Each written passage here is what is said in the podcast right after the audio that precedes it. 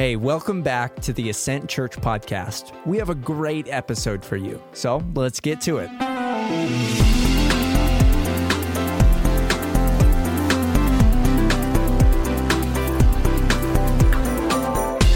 Well, we are in part six of our series called New Normal, and uh, it's really part like sixteen in our series through the Gospel of Mark, which we're coming very close to. We're only like four or five weeks away from Easter, which is really hard for me to believe, uh, but that's actually where the series is going to be culminating uh, in the first week of April there. But as we continue this kind of series within a series, uh, we've looked at the, the things in which Jesus has turned upside down, that in his kingdom there is a new normal, that Jesus is completely counterintuitive, as my friend Garrett told me this week, uh, as we looked at scriptures, that the world goes this way, and Jesus says, well, now I'm going to flip that over, and there's going to be a brand new way of looking at these things. And last week we looked at money and how Jesus looks at money and the world looks at money, and we say what we got to do is we got to live for ourselves first, then we save with what's left over, and if there's anything left over, if our heart is really pricked, if, if the commercial is really sad, then we'll give some money to something. And Jesus says, no, you're doing it all wrong. In my kingdom, it's opposite. You give first, you save second, and then you live for yourself last. You go in that order. And the week before that we looked at marriage, and we looked at sexuality and how Jesus says, the world says this is all about you and your personal fulfillment, but I say actually it's about something bigger. It's about me and painting a picture to the world about who I am. And now here we are in the final part of this kind of counterintuitive thing where Jesus, in my opinion, is doing his best to get rid of every follower he has and just see who's going to stay. He talks about power. He talks about getting what we want. And Jesus looks at it in a very different way than I would say probably a lot of us, even in the church, look at Jesus and prayer. Uh, and Jesus is going to ask two people the same question in this text here. He's going to say, what do you want me to do for you? We see one group of people who misses the point. They're looking at Jesus and they ask for the wrong thing. And then we see a, a guy who is a very unlikely candidate who asks, who when Jesus asks him the question, answers correctly. And I'll just start as we start here. And I want to ask you, what do you want Jesus to do for you? Like right now, if Jesus was in front of you and he, he, he said, I'm going to do something for you, what would you ask Jesus of Nazareth to do for you? And your answer will reveal a lot about who you view Jesus to be and who you view what Jesus is supposed, how you view rather, what Jesus is supposed to do for you in your life. And really, the, the, the whole scheme of this, we're not going to be able to preach through this whole section. I believe it goes through chapter twelve. And, and what we're going to see in this whole section is that in the world, the way people use power, and we all know this, the way people use power is they lord it over people, right? You, you want more power so that more people can serve you. That's why when you look at a company org chart, they put the, the employees at the bottom and it goes all the way up till you get to the C E O, the top guy. Everybody's supposed to serve up, up, up, up, up. And the C E O is the one who has power to tell people what to do. And Jesus says, in my kingdom and in your life, the opposite is going to be true. If you want to be great, if you want to be t- at the top of the org chart, we're going to flip the org chart. That the C E O is the chief server of everybody on the way up. That in spiritual speaking, the pastor is not the one who is served by everybody else, but I should be the one laying down my life the most for everyone else. And, and if you want to be great at Ascent, then you've got to be a servant at Ascent. And in your own lives, instead of striving and fighting to be at the top so that you can have what you want, Jesus says, no, the way you actually get to the top of my kingdom is by allowing other people to have the glory and the fame while you serve. The one who serves the most is the one who's actually the greatest. Uh, I love Martin Luther King Junior's quote on this. He actually has a whole fantastic sermon on this text. And, and he says, truly, it's, it's amazing because what Jesus is saying here is that anyone can be great. I don't know about you, but I look at the world sometimes and I'm like, I can't be great. Like I don't do anything super exceptional. I, I, I went skiing for the first time yesterday with my wife and it was a disaster. I mean, like, there's like four-year-olds flying by me on these things, and, and I can't even stay on my skis. I'm not kidding you guys. At least six times. I'm not exaggerating. I fell face forward just standing there.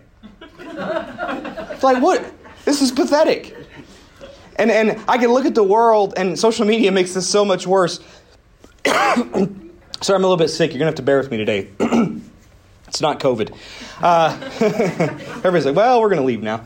Uh I, I, you know, social media makes this so much worse because we see people who are better than us. You can always find somebody who's who's got more than what you have. You can always find somebody who has more money, who's better looking, who can do this thing or that thing better. And, and we often think in our hearts, man, if I could just be great at something, then I would have it. But Martin Luther King Junior says, uh, what's amazing about what Jesus does here is he says that what Jesus is saying is that anybody can be great. That to be great, all you have to do is to be a servant. That, that to be great, you don't have to be super powerful. You don't have to be the president of the United States. You don't have to be the greatest athlete ever. But to be great, you can be great right where you are simply by being a servant. And what I love about Jesus, we're about to jump into this text, but what I love about Jesus is that he comes as a carpenter.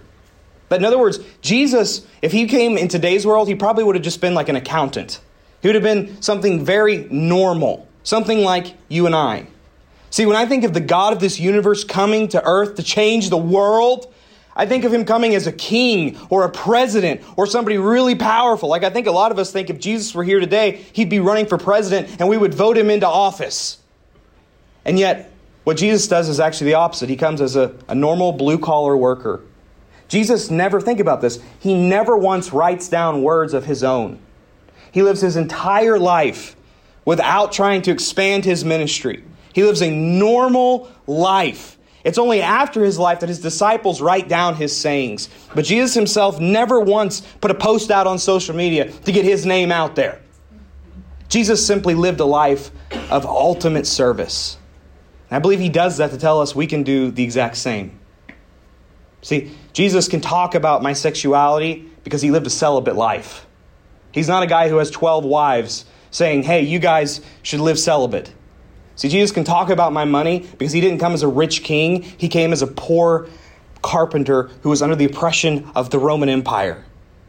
And you see, Jesus can talk about power and serving others because although he was the God of this universe, deserving the rights of a king, he laid those rights down so that he might serve us in the world. And with that, I want to jump in as we're just going to walk through this text. I'm going to pray for us, and then we're going to look at the two people that he asked, what do you want me to do for you? The two groups of people. Let me pray for us, and then we'll jump in. Father God, thank you that you've made a way for us to be great.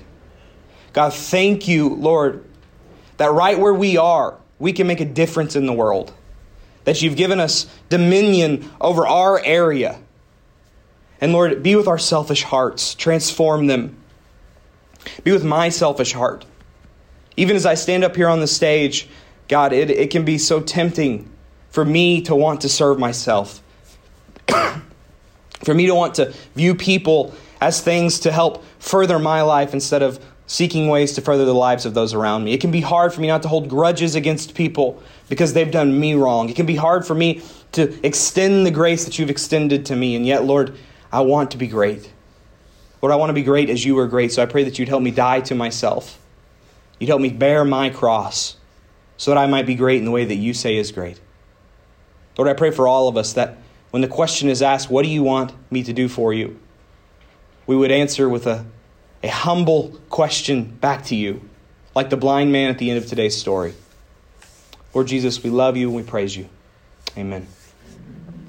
Mark chapter ten, starting in verse thirty-two. This is right after Jesus has talked about money.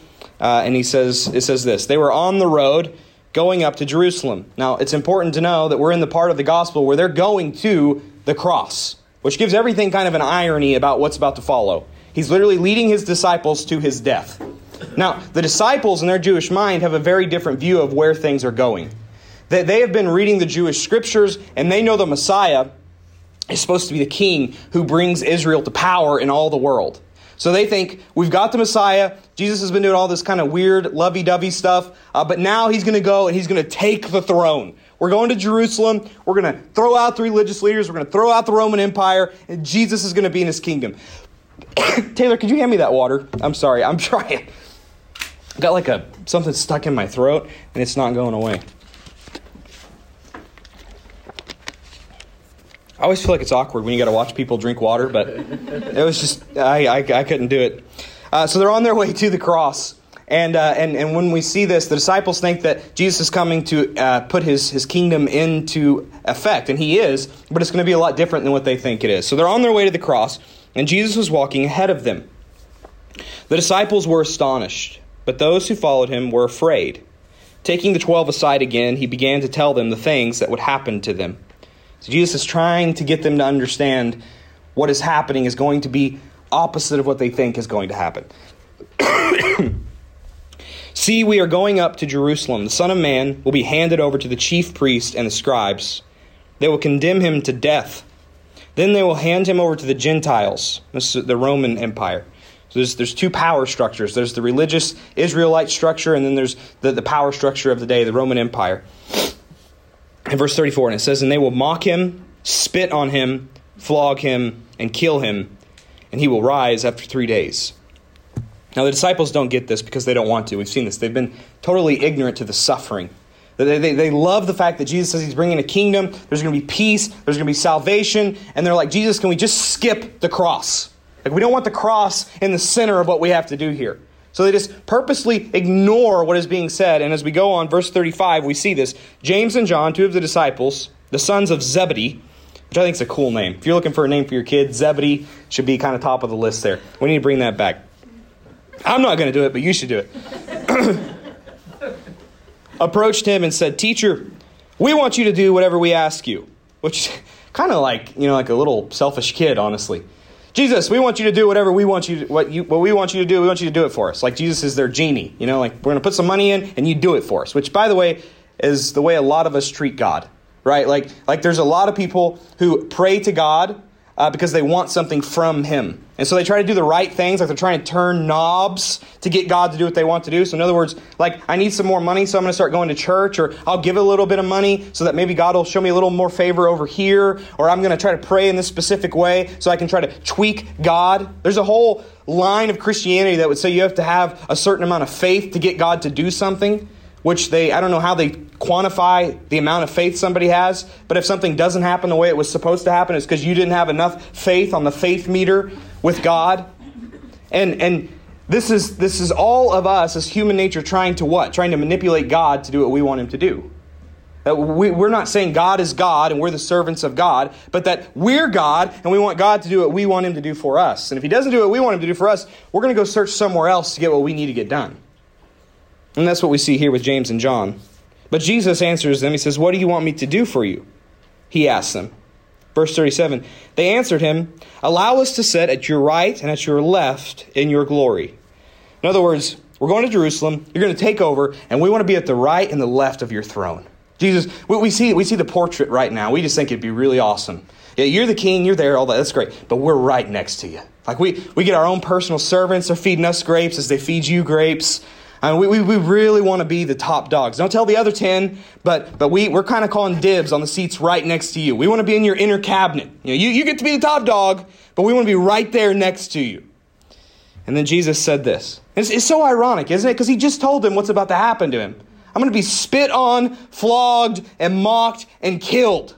And they're like, okay, yeah, but when you're on the throne, we want to be next to you on the throne. Jesus said to them, you don't know what you're asking. Are you able to drink the cup I drink, or to be baptized with the baptism I am baptized with? In other words, are, are you able to go through what I just mentioned, or do you just want the throne? Or like, are you able to go through the cross to get to the throne? And then verse thirty-nine, we are able, they told him. It's like, these guys just don't get it, right? They, yeah, we we could do that, that cup, the drink, whatever, whatever you're talking about. We just want to be on the throne, man. Jesus said to them, you will drink the cup I drink, and you will be baptized with the baptism I am baptized with. And by the way, we know from church history that all of the disciples actually were killed for their faith in Christ.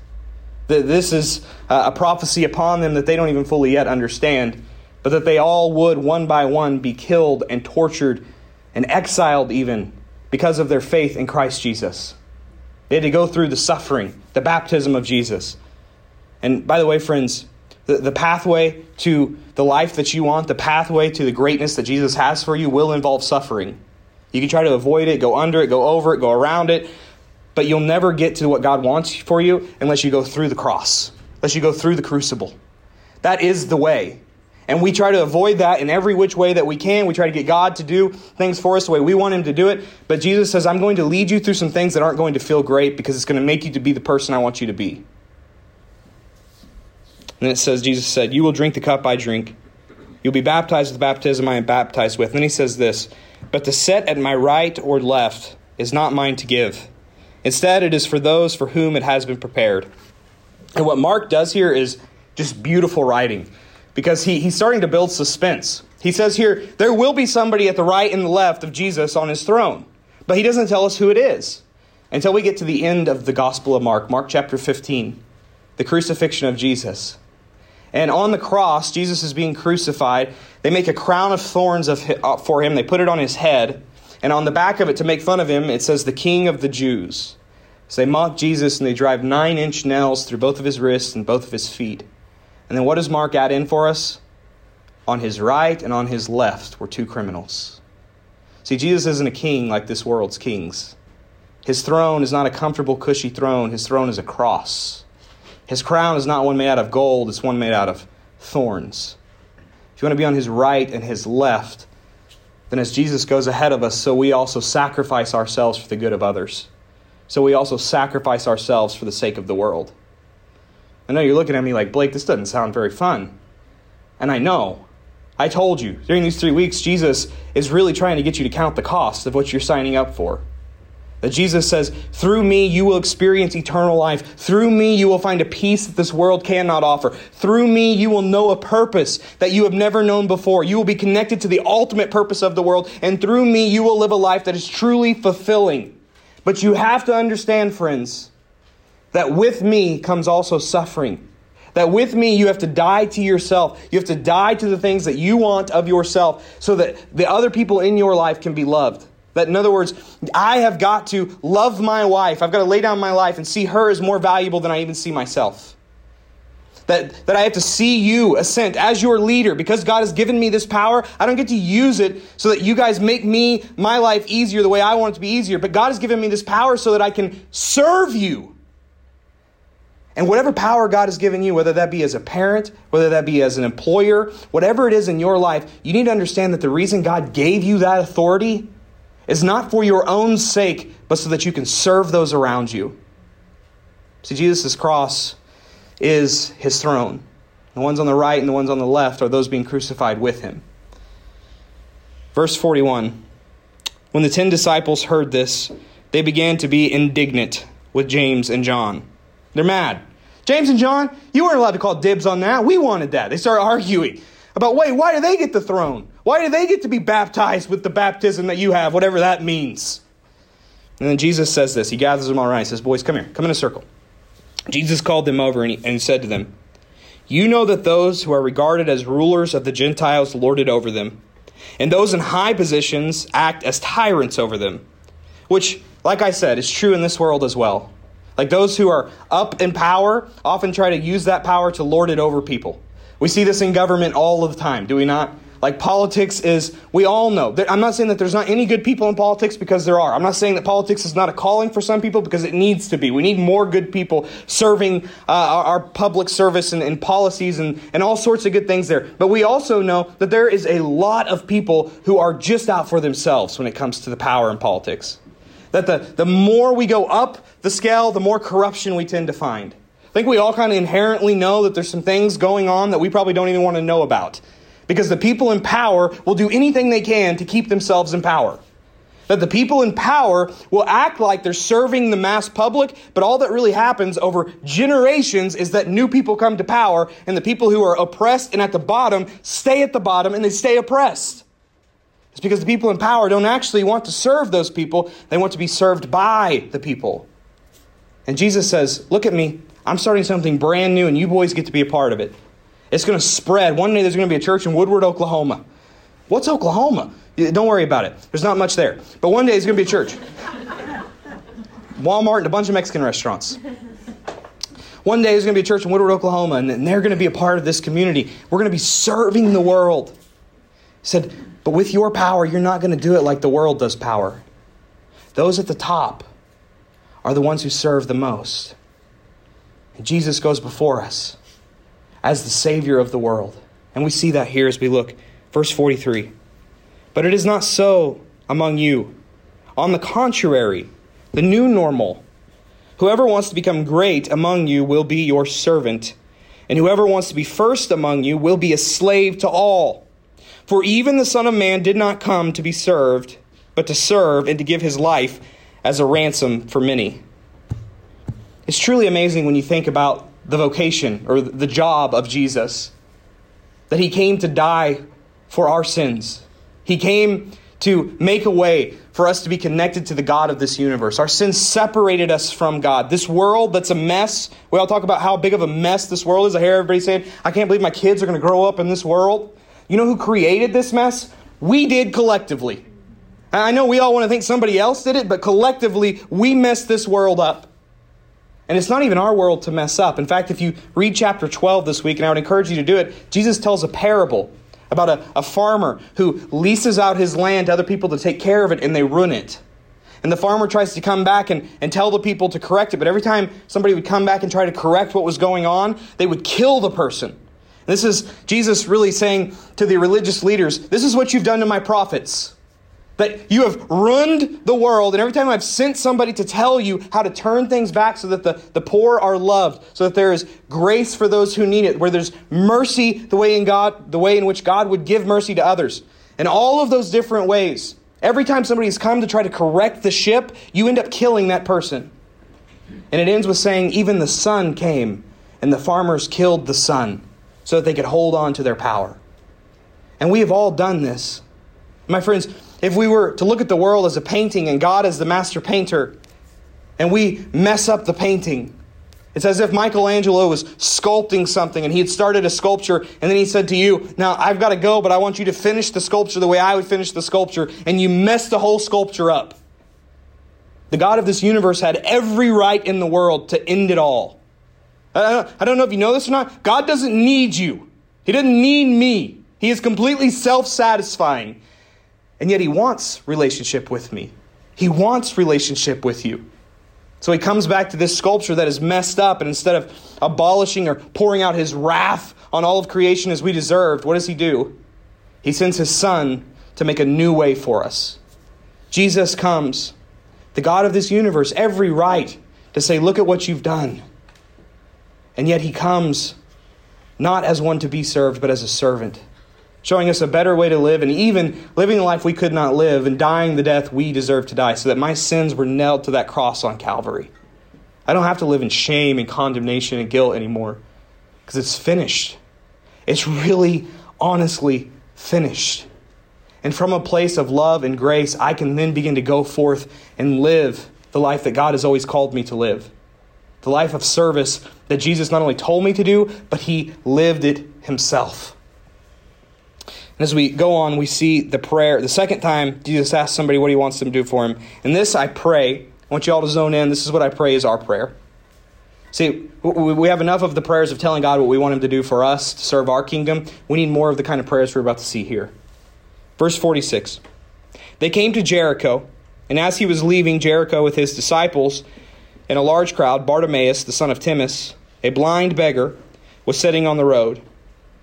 When he heard that it was Jesus of Nazareth, he began to cry out, Jesus, son of David, have mercy on me.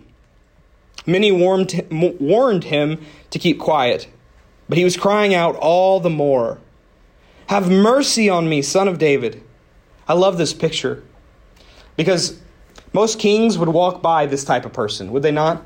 Like everybody, this guy, this is Jesus. He's going to Jerusalem to take his throne, and this blind beggar, this guy who doesn't have anything, is on the side of the road. He probably smells bad, and he's crying out. He's annoying everybody. Jesus, Jesus, Jesus. And the people are like, hush. He's got greater things than you to go on to.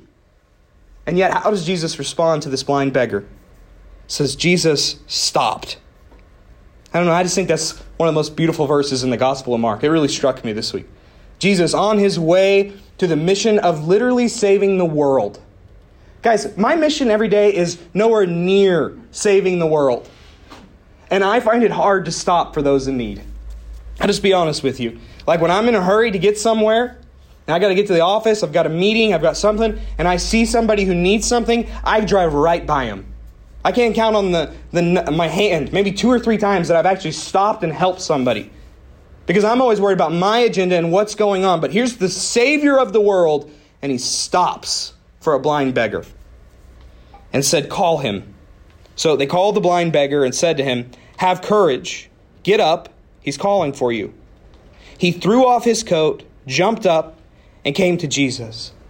Now remember earlier in chapter ten, there was a rich young ruler, and he couldn't follow Jesus. Why?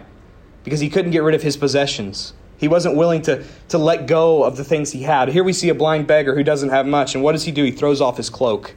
He throws off the only thing he owns to follow Jesus. The only thing that he has at all.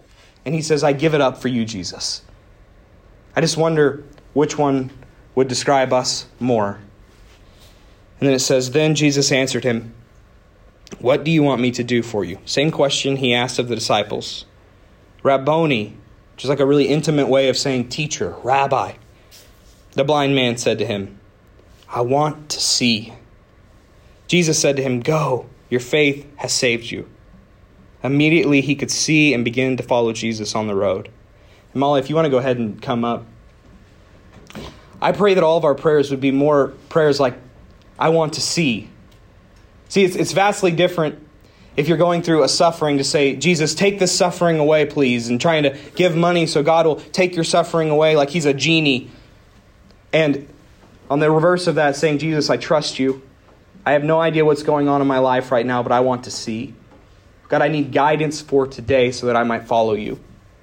See, it's very different in, in your business praying, God, would you please give me this amount of money? Or in your job, God, would you please open a door for this kind of uh, avenue for me to make this amount of money? Versus, God, I am where I am right now and I want to see what you would have for my life. God, I, w- I want to see what you want to do. See, there's prayers of telling God what to do and there's prayers of asking God for guidance. And what we see here is if we're going to be people of a New Testament church, living for Jesus day in and day out, we have to be people who are relying upon Jesus to help us see. Help us see the selfishness in our own heart. Help us see what our next step is. Prayers of clarity over prayers of asking for things. And I'm not saying there's not a place to ask God for things boldly. I think we should do that. But we also should be submitted to his will in whatever it is he has for us. That, in, that instead of trying to get God to do what we want him to do and then getting mad that he's not doing what we're wanting him to do, to say, God, this is what you're doing. What do you want me to do in light of this? That your marriage isn't the way you want it to be. That your money isn't the way you want it to be. That whatever else, we all have things in our life that aren't going the way we want it to be. Instead of trying to manipulate God into doing what we want him to do for us, saying, God, what do you want me to do in light of this? What are you trying to teach me to do? Because I trust in you. I don't know where this road leads, but I know I don't want to follow anybody else except for you. I'm willing to let go of everything else in my life to make you the Lord of my life and follow after you. Jesus says eternal life is for those people. Jesus says what I'm selling here is not an easy sell, and I get that. What I'm selling here is going to cost you something. And honestly, if you have a lot of stuff, it's going to be really hard for you to follow me because you're going to have to love me more than all of those things. But if you can get to the position of the blind beggar saying, everything I have pales in comparison to Jesus. And I might not always understand where I'm going or what I'm doing. I know that he's always going to be ahead of me. I know that everything he's asking me to do, he's done it times ten, and he's done it for me. I know that there's grace when I fall and when I stumble, but I'm going to keep putting one foot in front of the other as I follow Jesus on this journey. Friends, I pray in the new normal, you would take the words of Jesus seriously. Please don't be the type of person who thinks you know more than God. And I know that ninety percent of us are those types of people. That we, we want to make God into who we want him to be, fashioning him into our image, instead of allowing us to be made into the image of God. And I'm just going to tell you, in your money, in your marriages, and in your pursuit of power, please, friends, please follow the example of Jesus. Make him the Lord, the leader of your life as you seek after him. I want you to bow your heads. I'm going to pray for us. Father God, uh, these are hard words. They're hard for me because, uh, Lord, as I preach this message, I, I know the selfishness in my own heart. I know the areas in which I fall short all the time, the areas I've fallen short this week. And yet, Lord, there's grace. There's forgiveness for those who trust in you. Lord, I pray that you would not let that grace be the kind of grace that excuses us from our role in loving others, but that it would empower us to see our lives as important. That we don't have to be the president of the United States to change the world, but we can change the world right from where we are simply by serving others. We can be great simply by loving others more than we love ourselves. Jesus, I pray that you would speak to people today. Lead them, show them, God, the areas of selfishness in their own hearts that they might repent and love you and love others more. Right now, friends, with your eyes closed and head bowed, I want you to take just about twenty seconds and say, Heavenly Father, what are you saying to me through this message? And listen.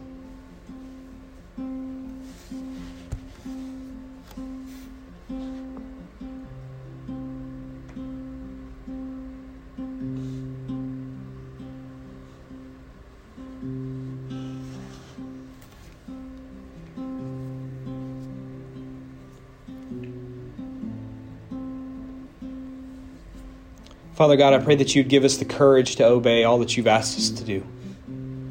Pray that this wouldn't just be a message that we forget, but God, that it would be ingrained in our minds that we exist to serve others first. We're flipping it on our head, on its head. We're not, we're not seeking power for the good of ourselves, but we, we use the power you've already given us for the good of others. Jesus, we love you.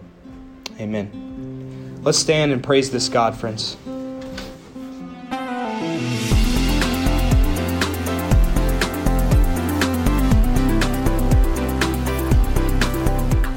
Thanks for tuning in to the Ascent Church podcast. You can check in with us on social media at My Ascent Church. New episodes each week. Thanks.